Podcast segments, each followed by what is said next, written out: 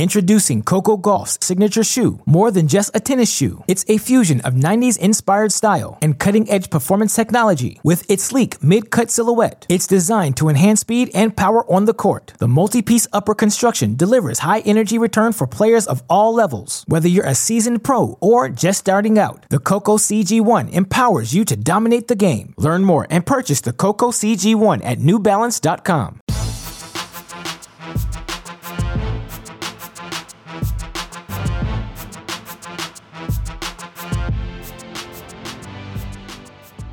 Welcome to the mini break, your daily podcast for the biggest storylines, results, and controversies from the tennis world. Today is Monday, October 24th. Yes, the calendar has turned to another exciting week of action on the Pro Tour, but on this episode, I'm going to do what I promised to all of you listeners, which is finish recapping another exciting weekend of championship action in the pro tennis world. Of course, part one of these podcasts looked at the rise of the next next gen ATP 2.0. It was a great weekend to be born 2000 or later on the ATP Tour as we saw Felix Auger-Aliassime, Holger Rune, and Lorenzo Musetti each capture ATP titles. If you want to hear more about each of those runs or just a look at the next five to seven years on the ATP Tour, go check out that edition of the show. All you got to do, scroll down on your mini break podcast feed. That said, this episode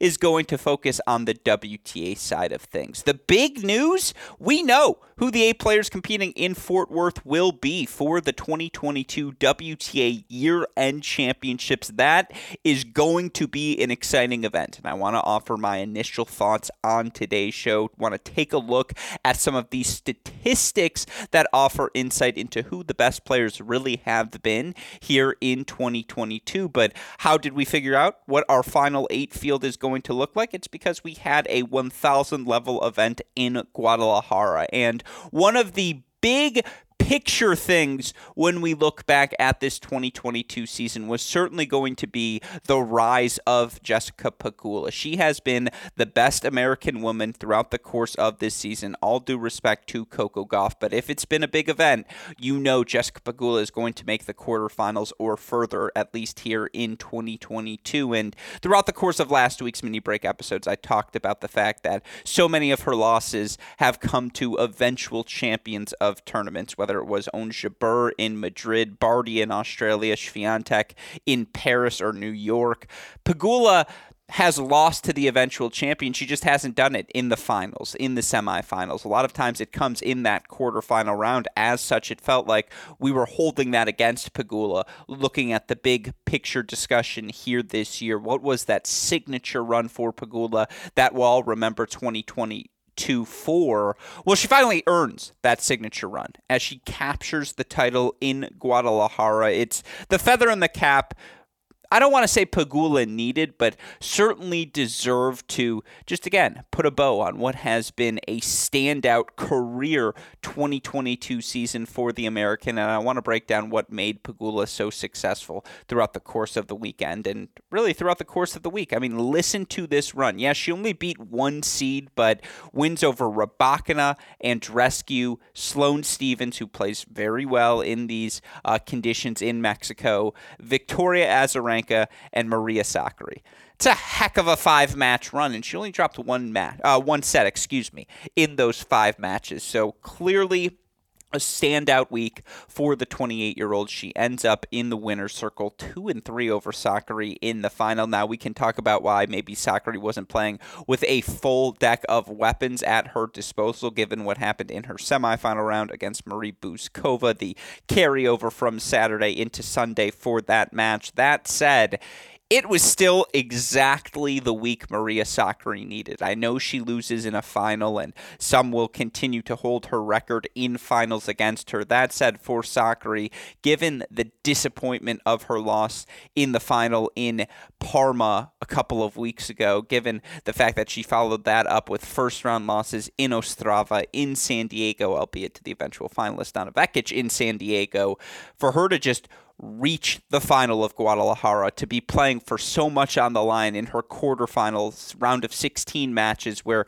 you know, she's playing for her year-end finals life and she gets through each of those matches in 3 sets just from an intangible, you know, confidence standpoint, an invaluable week for Maria Sakkari and she went back to some of the things she does best while also incorporating some of the newfound developments in her game throughout the course of the week. I'll explain what I mean on today's show, but it's just nice to feel encouraged about Sakkari after what has been certainly a down stretch for her relative to expectations here in 2022. But your two big winners of the week, Pegula, Sakkari, who each clinched their spots in the year end finals. Want to talk about their runs, talk about their matchup in the finals. We can get into our semifinalists as well. I continue to be a believer that healthy Vika, still very much one of the 32 top 20 players right now on the WTA Tour. Similarly, I think in that list of 32 top 20 players, I'm not ready to put Marie Bouzkova on it quite yet, but I don't know when the next time she's going to drop out of the top 50 is outside of some sort of injury. Just the physicality Bouzkova brings, match in, match out, combined with sneaky pop on all of her strokes something for us to discuss, certainly on today's show as we put a final bow on Guadalajara. And then, you know, as this WTA Tour season winds down to a close, I do have an accumulation of statistics I want to run all of you listeners through. So we'll do that at the end as well. Talk about it all as we recap the penultimate week of WTA Tour action. Of course, the reason we're able to do that day in, day out here on this show is because of the support we get from all of you listeners. I'm always grateful to hear from each of you your thoughts on the show, what we can do better, the things you enjoy. I will tell all of you listeners, little tease here in our business. I will have David Kane, whether it be tonight or tomorrow coming on our Great Shot podcast feed to preview the WTA Tour finals. So I'm going to offer initial thoughts to all of you listeners today, but for that full preview, be on the lookout for that Great Shot podcast episode dropping sometime later this week. I'll be sure to tweet out the link to that podcast as well. That said, shout out to all of you who continue to listen day in, day out. Shout out to the support we also get from our friends at Tennis Point. It would be impossible to do a daily show without the support we get from them each and every day, and it would be impossible impossible for so many tennis players to feel comfortable on court without the support they get from our dear friends at Tennis Point. Anything you're looking for clothing, shoes, rackets, strings, you name the brand, they've got it. So much more, not just tennis. I'll say that dirty word. They've got pickleball equipment as well. Again, anything from a racket sport perspective, you name it, you can find it in one location, tennis-point.com. Use our promo code CR15. Not only will you let them know we sent you there, you'll get 15% off all sales sale items, free two day shipping on all orders exceeding $75. Best of all, a free can of Wilson Extra Duty tennis balls. Tennis Dash Point, symbol, not the spelling, tennis dash point.com. The promo code is CR15. With that said, let's get into championship weekend action in Guadalajara. And again, we have to start with just a big picture look at what Jessica Pegula has done this season because the American has unequivocally earned her place in the year end finals and really has been one of the five best players from start to finish in this WTA Tour season. Don't believe me? Let's look at the numbers. Jessica Pegula, as of right now, new career high, number three in the live rankings. She's 239 points behind Ons Jabeur you know, a, a, good 250 week in Charleston with Jabeur not playing and Pegula narrows that deficit. That's nothing in the big picture of things. Obviously, you can combine Jabeur and Pegula, They'd still trail Swiatek in the race for number one, but given how open the field is beyond Iga, Pegula has positioned herself. If she's not definitively, well, she's not a tier one player, in my opinion, but Tier two, in my mind, the definition has always been just someone who's going to be in the mix. You know, at the big events, quarterfinals, semifinals, they're just going to get bites at the apple against the biggest players. That's been Jessica Pegula all season long. That's why she's three in the live rankings. She's three in the points race. You look for Jessica Pegula here this season in terms of total victories. Overall, Pegula ranks fourth. She trails just Swiatek, Jabeur, and then, of course, Beatrice Haddad Maia, who racked up a ton of 100 125K victories early in the season, has some qualifying wins to help boost her total. If you go with just tour level victories, I'm fairly certain Pegula ranks third overall on the season. Of course, you look at the ELO rankings. Pegula fifth according to Tennis Abstract's ELO ratings, which, as a reminder, because it's been a while since I've referenced the ELO ratings, the difference between the tour rankings and elo ratings. Tour rankings, you are rewarded for a win based on the round it happens and where it happens. So a Wimbledon quarterfinal win is more valuable than a Charleston quarterfinal win. You know, that said, a Charleston title victory is more valuable than a round one win at a slam. It's based on the round and where you're playing, not based on who you're playing. That's the exact opposite for ELO rating. ELO doesn't care if the match is round one or in the semifinals of a tournament. If you beat a good player, it's going to factor that in. It also factors in the score line of your matches, win or lose. That said, you look at the ELO ratings. Pegula ranks fifth in overall ELO. She trails just Iga, Barty, who should I, I should have taken out of the rankings. So she ranks fourth. Swiatek, Jabeur, Halep, Pegula. You look at just 2022 specific results as of right now. Iga won. It's hilarious because Barty with her January still ranks two, Halep three, Pegula four, Jabeur being punished for not playing much tennis of late. She currently ranks five, but again, by every metric, wins, ELO ratings, regular rankings. You look at total quarterfinals on the season. Swiatek, Jabeur both have 12. Kudermetova 11. Then Pegula tied with a group of four who each have nine. So she's top five in total quarterfinals here overall on the season. I mean, again, Jessica Pegula by every metric, and I know I continue, I've mentioned this last week, but let's just say it one more time for Pegula here this season 42 and 18 overall. Where have her quarterfinals come? Australia, Roland Garros, U.S. Open, so quarterfinals at three of the majors, plus Miami, Madrid, Toronto, Cincinnati, Guadalajara three major quarterfinals, five 1,000 level quarterfinals. She reached the quarterfinal in San Diego as well. Of course, finals uh, for her in both uh, or in the Madrid event, and now a final and a title, a signature run here in Guadalajara as she knocks out Maria Sakkari 6-2, 6-3. For what it's worth, you look overall on the season, Jessica Pegula, uh, in terms of top 10 victories, it's interesting. She doesn't rank uh, top 8 in top 10 victories. She doesn't rank top 8 in top 20 victories either, but you know, again, how can you disrespect any of these wins? Rybakina, Andreescu, Stevens, Azarenka, Sakkari. You look for this run now. Jessica Pegula, 24 and 11 against against top 50 opponents this season. Yes, 7 and 10 against the top 20, but you know, she is top 10 for what it's worth in top 20 victories. Those 7 victories ranked tied for ninth overall on the season. You look for her against top 10 opponents, 3 and 9 overall on the year, but I always like to point out that 4 of her losses came to Swiatek, the 5th came to an undefeated Barty and no one's beating those players this season, so you take those out of the equation. Three and four against the best of the rest, which in context sounds much better. You know, you look for Jessica Pegula as well. The stats love her. Pegula, one of just five players, excuse me, one of six players to rank top 20 in both hold and break percentage this season. And it's the same group we keep alluding to. And yeah, they're going to rank high statistically because they won a lot of matches, but Iga's the only player who ranks top 10 in both.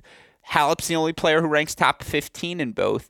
And then you get this group of Bouzkova and Bogdan, who are the 250 and qualifying level superstars this year, plus Jabeur and Pegula, who ranked top 20 in both hold and break percentage.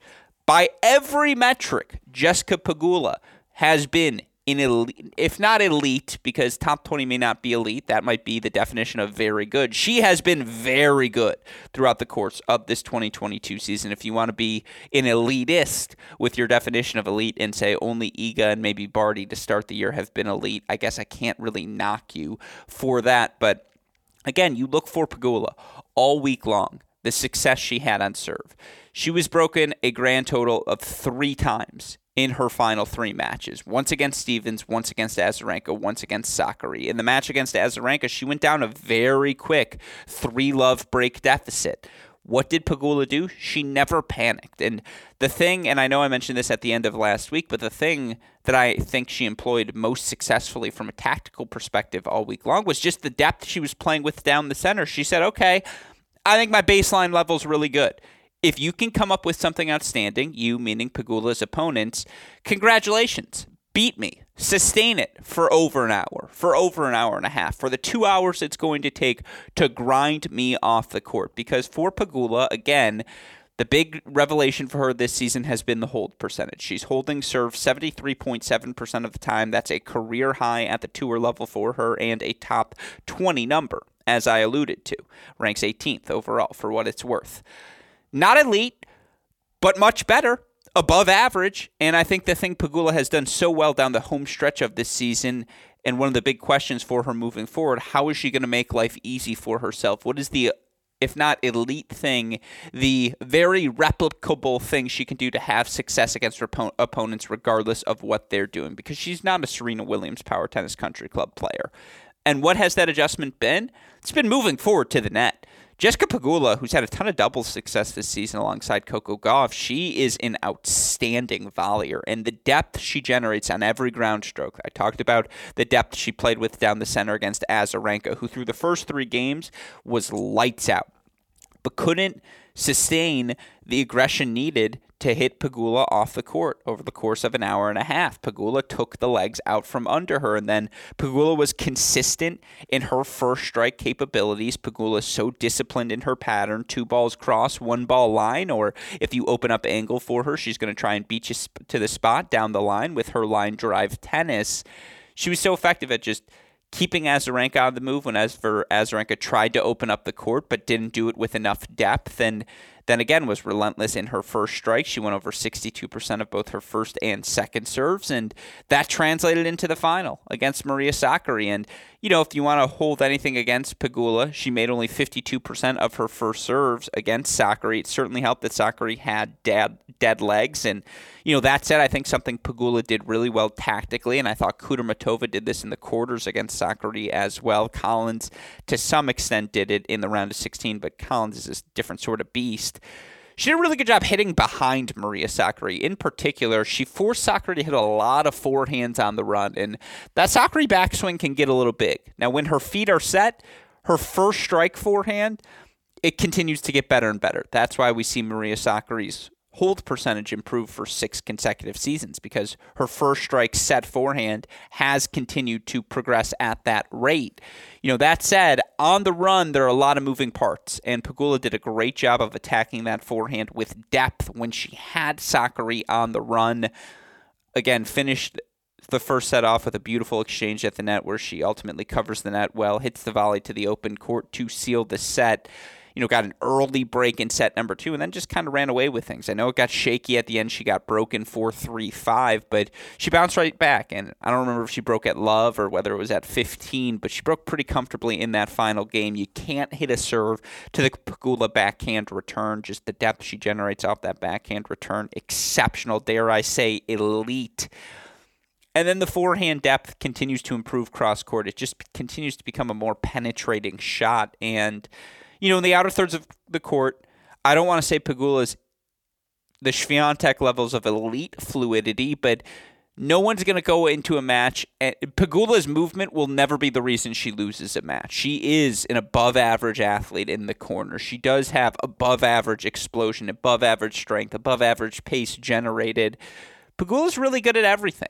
And it's nice to see that consistent, dare I say, goodness rewarded with this big title run in Guadalajara. Just her second run of the uh, to a final of the year, but both of them come at the 1,000 level. And again, for Pegula, you earn top 50 victories over a Rybakina, over an Andreescu, over a Azarenka, over a Sakkari.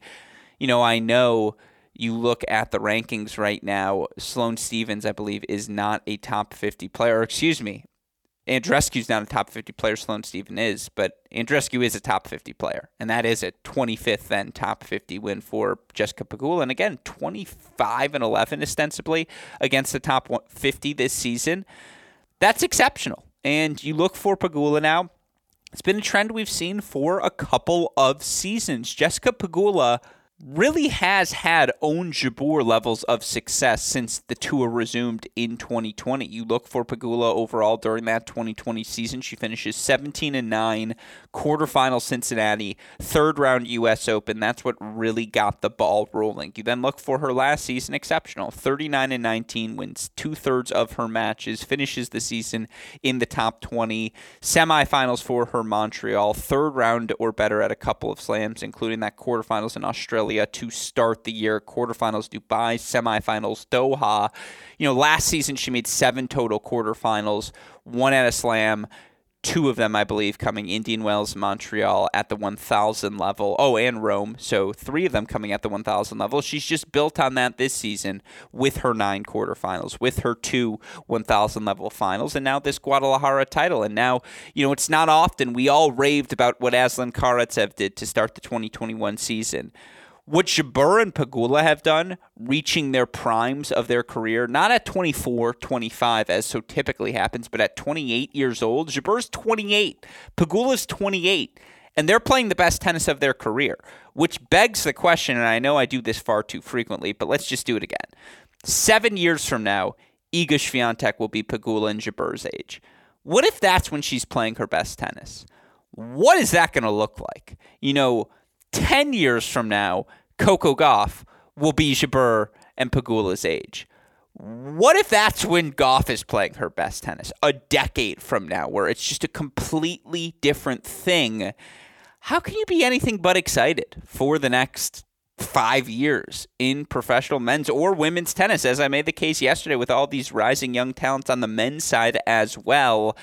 All these players are already really good already. And if this isn't the best version of a Swiatek, of an Alcaraz, of a Gauff, of a Sinner, oh boy, like it's going to be fun watching them find their best tennis over the course of the next five years because there's a ton of talented players. That said, there's also an opening. If all of these young talents aren't quite at their ceiling, then there is this space at the top. And Jabeur, Pegula have come bursting through that space. It's extraordinarily impressive to see. Shout out to Jessica Pegula again has won over two thirds of her matches here this season, has, you know, now won a 1,000 level titles and into the tour finals for the first time in her career. Well deserved for the 28 year old American. Also, I think in the end we have to say well deserved for Maria Sakkari as she reaches the year end finals once again. You look for Sakkari needed every bit of her three set wins over Danielle Collins, over Kudermetova, in the round of 16 and quarterfinals. And to see the emotion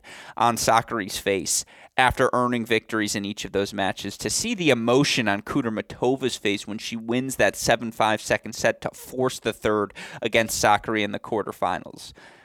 That's what it's all about. Like, if you can't get amped for that, I just don't know what to tell you. And you look for Maria Sakkari here this season for what it's worth in terms of some of the stats. Maria Sakkari overall on the year ranks tied for eighth in quarterfinals. She's ranked, uh, reached a total of eight here this season. She's tied for third in terms of semifinals. She's reached six overall on the season. She's tied for fourth in total finals. She's reached four overall on the season. Sakkari uh, also interestingly, not in the top eight, in top 10 or top 20 victories, but 37 and 22 overall on the season. Guess what? If you reach, what did I say? Nine, no, eight quarterfinals throughout the course of the year, you're going to be in the hunt. And, you know, you look at where those quarterfinals came for Sakkari here this season. Obviously, Guadalajara, Indian Wells, the two big ones, Rome, Doha should also be on the list it was good enough for Maria Sakkari. I suppose that's what I can say about her this season. Might not have been her best tennis at times, but it was certainly good enough. You look for her against players ranked outside the top 50, 21 and 8. You look for her against top 50 opponents here this season. 16 and 14 is a little bit disappointing, but 7 and 7 against the top 20, you know, 1 and 5 against the top 10 that doesn't sound great, but let's go back to that 7 and 7 against the top 20. I mean, look, again, in the match against Kudermetova, Sakkari did not have her first serve. She made only 57% of them. Now, that first serve percentage struggle has been the struggle for Maria Sakkari at many times throughout the course of this season. Yeah, she has a career high hold percentage. It's top 10 on the WTA Tour. Yeah, she's winning more first serve points than ever before in her career, but she struggled in that trade off of going for a little bit more on that first serve with seeing the first serve percentage dip. That said, she fought off 14 of 15 break points against Kudermetova and you know, what was really impressive for me, whether it was against Kudermetova in the quarters, Bouzkova in the semis, both of her opponents had early opportunities on Sakkari particularly early breakpoint opportunities. And, you know, the 27 year old was able to fight them off despite all the struggles. It was, you know, whether it was a sensational, I think, 17 ball rally in one of those opening break points against Kudermetova to start the match, or against Bouzkova, excuse me, at the start of the first set, where she comes up with this sensational inside in forehand. Whether it was the fact that Bouzkova made a push at the start of the second set as well, but Maria Sakkari kind of closed the door on her there it was the combination of things. Sakkari's ability to still have success with the first serve. And, you know, you look for her outside of the match she played in the final where Pagula kind of pounced on the serve, and we'll get to that in a second. But Sakkari wins 68% of her first serve points against Bouzkova, 76% of them against Kudermetova. The big number, she won 65% of her second serve points against Danielle Collins she was able to win free points in rhythm. Maybe not free points, but in rhythm, easy points on her serve. And then she just let her physicality shine through in the return games. And you look for Sakkari again, was able to win over 50% of her second serve points, created 14 break point chances against Marie Bouzkova, 9 against Kudermetova, 11 against Collins. She just kept herself in every service game, it felt like, in those big matches. And even when things got a little bit shaky, and I do think at times things did get a little bit shaky for Kudermetova, uh, excuse me, for Sakkari, particularly on that forehand wing. She was so steady on the backhand all week long. She was bold with her first strike behind her serve in every match that she played. And she just had a little bit more confidence in her game to, you know what, if I'm going to go down, I'm going to go down playing my sort of tennis, which, yes, involves the first strike, but I'm also going to outwork you. I'm going to out physical you. I'm going to track down that extra ball in the corner. I'm going to generate a little better depth than you expect in the outer thirds it was just a great week for Maria Sakkari. Wins over Kostya, Collins, Kudermetova, Bouzkova. And again, the emotion of the three set Collins victory to be up 5 3 in the first set, drop that first set, and, you know, then ultimately get over the finish line to need eight first uh, set set points against Marie Bouzkova in that opening set as well. And then just to get to this final, after again what was a shaky two uh, three match run, the Parma final against Sherif, losses to Parks, Vekic in San Diego, and Ostrava respectively.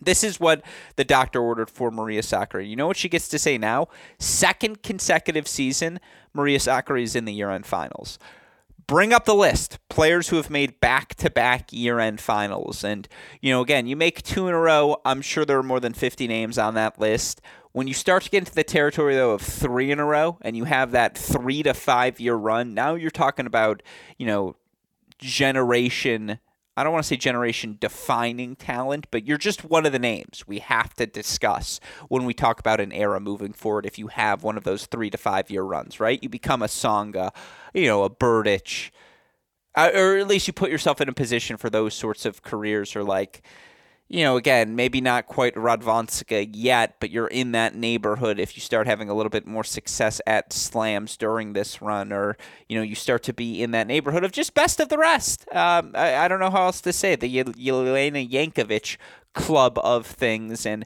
certainly for the 27 year old Maria Sakkari, who's firmly in the prime of her career, yes, the break percentage dipped for her this season. And I think that's the big thing to look at. You look, Maria Sakkari, career average 35% break percentage. She broke 32.9% this season. That's 3% below the average of a top 50 WTA Tour player. I'm not sure what went away. Yeah, you can target the forehand, and yeah, her forehand backswing has gotten a little bit bigger, but fundamentally and foundationally, she puts a ton of returns in play, and I don't think she's that passive. I just think she's a little bit streaky from the baseline, I do think a lot of it revolves around that forehand. So that's a number I want to look into more as I look into this offseason. But certainly, again, the exact run Kudermetova need, uh, excuse me, Sakkari needed to end the year. I keep saying Kudermetova. Obviously, for Kudermetova, heartbreaking loss. You make what did I say? A, she ranks third on the WTA Tour. She made 11 quarterfinals this season. Is the last player out of the WTA Tour finals. Now she'll get to go as an alternate, and maybe she does ultimately get to play at least one match, but tough three set loss for Kudermetova. Fought really hard till the end, but went down an early break on Sakkari. Just was never quite able to get it back. Good run for Sloane Stevens. Good run for Coco Gauff. Tough three set loss to Vika, but. I mean, let's just quickly look at the number for Vika here as I offer some scattered final thoughts on the action in Guadalajara. I mean, Victoria Azarenka you know, from a win total perspective, it was not a standout season. Azarenka now overall on the year, 24 and 13. She did win about two thirds of her matches, um, but only played 37 of them. You know, fourth round U.S. Open, fourth round Australian Open, third round Roland Garros, where she lost 7 6 in the third. She now makes a semifinal in Guadalajara. Uh, only made a couple of, in fact, only made three quarterfinals this season Adelaide, Washington, and now here in Guadalajara. Dealt with a lot of different injuries. Uh, obviously, wasn't able to play as many matches as she would have liked, but for what it's worth, statistically, you look for Azarenka this season. The hold percentage was down, held just 67.4% of the time. At her best, she's playing more successful first strike you know, it's funny actually. The break percentage uh, is down as well, thirty nine point eight percent, about five percent below her average, and yet that's still, you know, again four percent above the average of a top twenty five player. And I do think when she has time to strike the ball, she looks exactly like Victoria Azarenka. I don't think she's moving particularly poorly, though. That first step maybe not quite what it once was. There's not quite as much spring into the serve. It feels like she is three to five miles per hour down. That said, I think foundationally she still looks really good from the baseline when she can assert herself when the legs are fresh. Azarenka is still very much capable of playing top 20 level tennis. It's just how healthy is she moving forward for Azarenka, who, by the way, just 33 years old. That's just not that old. I obviously has had many different things happen to her throughout the course of her career, but I still think there's good tennis left in the career of Victoria Azarenka.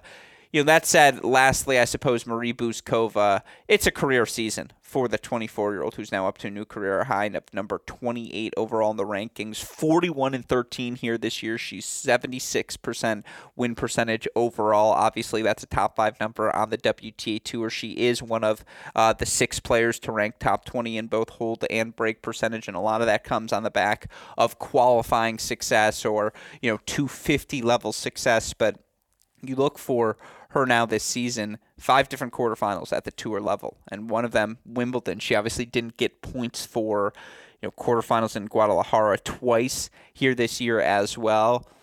Uh, she just asks so many tough questions of every opponent that she plays. And you look at the wins, it was not the toughest draw. Osorio, Martincova, Samsonova, Kalinskaya before the 5 and 4 loss to Sakkari, but she beat everyone she was supposed to beat. You just you have to do something elite and you have to be able to replicate it consistently. Otherwise you're not going to beat her. Otherwise she is going to track down that extra ball. That slice is going to have sneaky depth on it. If you leave something short on her forehand wing there's actually sneaky pop on that Marie Bouzkova forehand. Obviously, the depth is always exceptional, but when she has time to snap through it, there's a little more action on the ball than you expect. She's able to open up all the angles. Every slice that's ever caught off Bouzkova's racket has dropped just inside the baseline. She plays the drop shot. She is a good volleyer when the opportunity to sneak forward presents itself. I really like her ad side kick serve 24 years old, if she stays healthy again with all the questions she asks across surface, that ability to turn defense into offense, I don't see her dropping outside the top 50 anytime soon. Now, does she have a top 15 upside? I don't think so, because I just don't think she has a weapon to make a top 15 player who has the sort of weapons they're able to duplicate consistently. You know, I don't think she has that upside to beat three top 15 players consecutively. That said, she can definitely beat one if they don't have their best day. Definitely beat two in a row. I just think, you know, 15 to 35. That's where Bouzkova is going to live over the next three to five years in the rankings if she stays healthy. And that's a really good place to be for the 24 year old because you're setting your schedule, you're making some healthy money, you're playing all the big events, you're doing what you want to do. But with that said, that's your look at the 2022 action in Guadalajara. Introducing Coco Gauff's signature shoe, more than just a tennis shoe. It's a fusion of 90s inspired style and cutting edge performance technology with its sleek mid cut silhouette. It's designed to enhance speed and power on the court. The multi piece upper construction delivers high energy return for players of all levels. Whether you're a seasoned pro or just starting out, the Coco CG1 empowers you to dominate the game. Learn more and purchase the Coco CG1 at newbalance.com. Now let's look at the tour finals because our field is set, folks. We know the eight players competing in Fort Worth. We already knew Iga, Jabeur, Pegula. They had clinched their spots. Joining them in Fort Worth, you'll have Coco Gauff, 18 years old. Again, find me the list of teenagers who have competed in the tour finals. Seles, uh, Hingis, probably Chrissie Evert, Serena maybe, Sharapova, Iga, like maybe Justine Henin. That's your uh, not Iga, excuse me. Maybe Justine Henin, not Iga.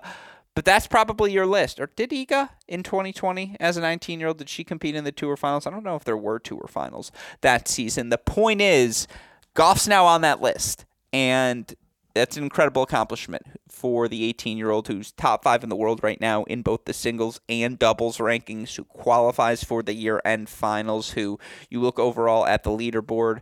Gauff doesn't rank, uh, Gauff, excuse me, doesn't rank top 20, but she is one of eight players to rank top 25 in both hold and break percentage. And look, she's 22nd in hold percentage, 25th in break percentage. Excuse me, flip those. 25th in hold percentage, 22nd in break percentage. Guess what? She's very good at everything. If this is the baseline that you're above average at both holding serve and breaking serve, and I think that matches what we see with our eyes, I don't think we would say outside of the movement, the fluidity, the backhand. I mean, again, she can do everything well. Is she elite at anything right now? The movement, yes. I think the rest of the game is coming. And again, this is the baseline moving forward. 18 years old, she's in the tour finals, top 25 in both hold and break percentage. Speaks to how successful she has been this season. We're of eight players you can say that about.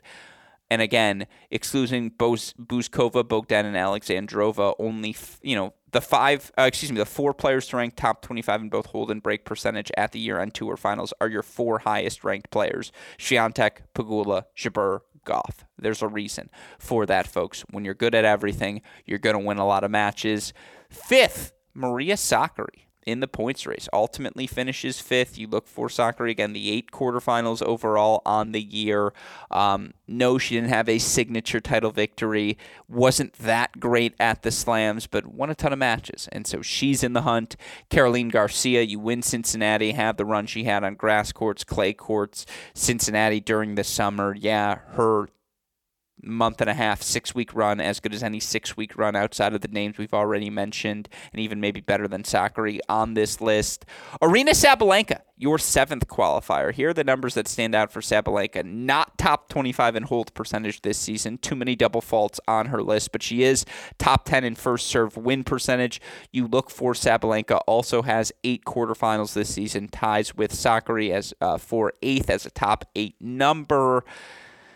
I mean, Sabalenka gonna Sabalenka. I, I don't know what else to say. Obviously, had pretty good runs at the slam uh, at the slams to end this season. At least this slam. You look for Sabalenka overall on the year there are some standout runs just to quickly go through what she's been able to accomplish this season. Sabalenka 30 and 20, so winning 60% of her matches, semifinals US Open, third round Roland Garros, round of 16 Australian Open. She finals in the Netherlands, finals at the indoor uh, clay in Stuttgart, semifinals Cincinnati that's enough big result success to earn your way into the tour finals. And again, outside of the double faults, I think Sabalenka got better at every part of her game this season, and I think this is the floor for Sabalenka, who's into the year-end finals for another consecutive season. And you know, again, this is the floor. It feels like if she figures out the serve and everything else sustains going into next year, another player who can take just another leap forward, and I think a player who has tier one upside. I've made that case millions of times. So credit to her, and then credit to Daria Kasatkina, who won a ton of matches this season.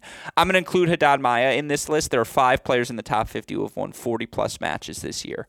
Iga, Ons Pegula, Haddad Maia, and Daria Kasatkina. Kasatkina also tied with Sakkari Sabalenka, eight quarterfinals on the year. She's tied for third with six semifinals on the year as well.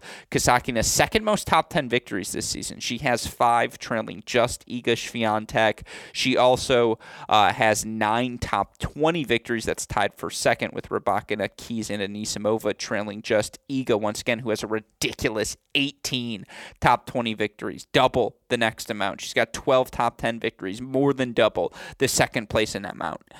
All the stats say is what we saw with our eyes was Iga was that much better than everyone else here this season. But you know, again, Kasatkina, according to the numbers, has certainly or you're second in top ten wins, second in top twenty wins, top ten in quarterfinals. You deserve a spot in the final eight. If you're asking who are the biggest snubs, Danielle Collins, who ranks top 26 in both hold and break percentage for what it's worth, one of just 10 players you could say that about. You'd add Amanda Anisimova to the list as well. When Collins was healthy, particularly on hard courts, I think she was probably better than Kasatkina, Sabalenka, and maybe Sakkari on that list. I don't want to get into Simona Halep right now, so we're just going to leave that argument aside. Kudermetova, I don't think she was definitively better than Sabalenka, Kasatkina, or Sakkari. I don't think Bencic was. I don't think Badosa was. Kvitova, Kontaveit, like Haddad Maia. I think Samsonova's playing better than Sabalenka, Kasatkina, and Sakkari down the home stretch of the season, but I think we got the final eight right, and I know that's not exactly a hot take. Who's the biggest snub? On this list. Like Krejcikova played really well to end the season, but she can't be a snub. I don't think Kudermetova is a snub. Like I, I really don't. I think the numbers indicate we got the eight right. So I'm really excited for this year-end finals, and obviously I plan to break it all down again with David Kane on the Great Shot podcast this week. So be on the lookout for that episode. That said. That's your Guadalajara recap and a look at the 2022 WTA stats on the season. Of course, we still have one signature event to go the year end finals, first week of November in Fort Worth. We'll cover it all here on this podcast, of course, as we enjoy the home stretch of this 2022 season. Of course, if you're looking for ATP Tour coverage, just scroll up or down I think it's down on that mini break podcast feed as covered all of this weekend's action in part one of these shows. Of course, we've got two 500s this week in Vienna and Basel. I believe we'll preview those events, talk about them all week long here on the mini break. Maybe even some GSP aces of the day mixed in as well. That said, a shout out as always to our super producer Daniel Westoff for the fuck of an editing job day in day out, making all of our content possible. Shout out as well to our friends at Tennis Point for their support. Remember, it's tennis-point.com. The promo code is CR15. With that said, for the fantastic Daniel. Daniel Westoff, our super producer, uh, for our friends at Tennis Point as well. Don't worry, I'm going to continue to speak English here down the home stretch. And for all of us here at both Cracked Racquets and the Tennis Channel Podcast Network, I'm your host, Alex Gruskin. You know what we say. That's the break. And we'll talk to you all tomorrow. Thanks, everyone.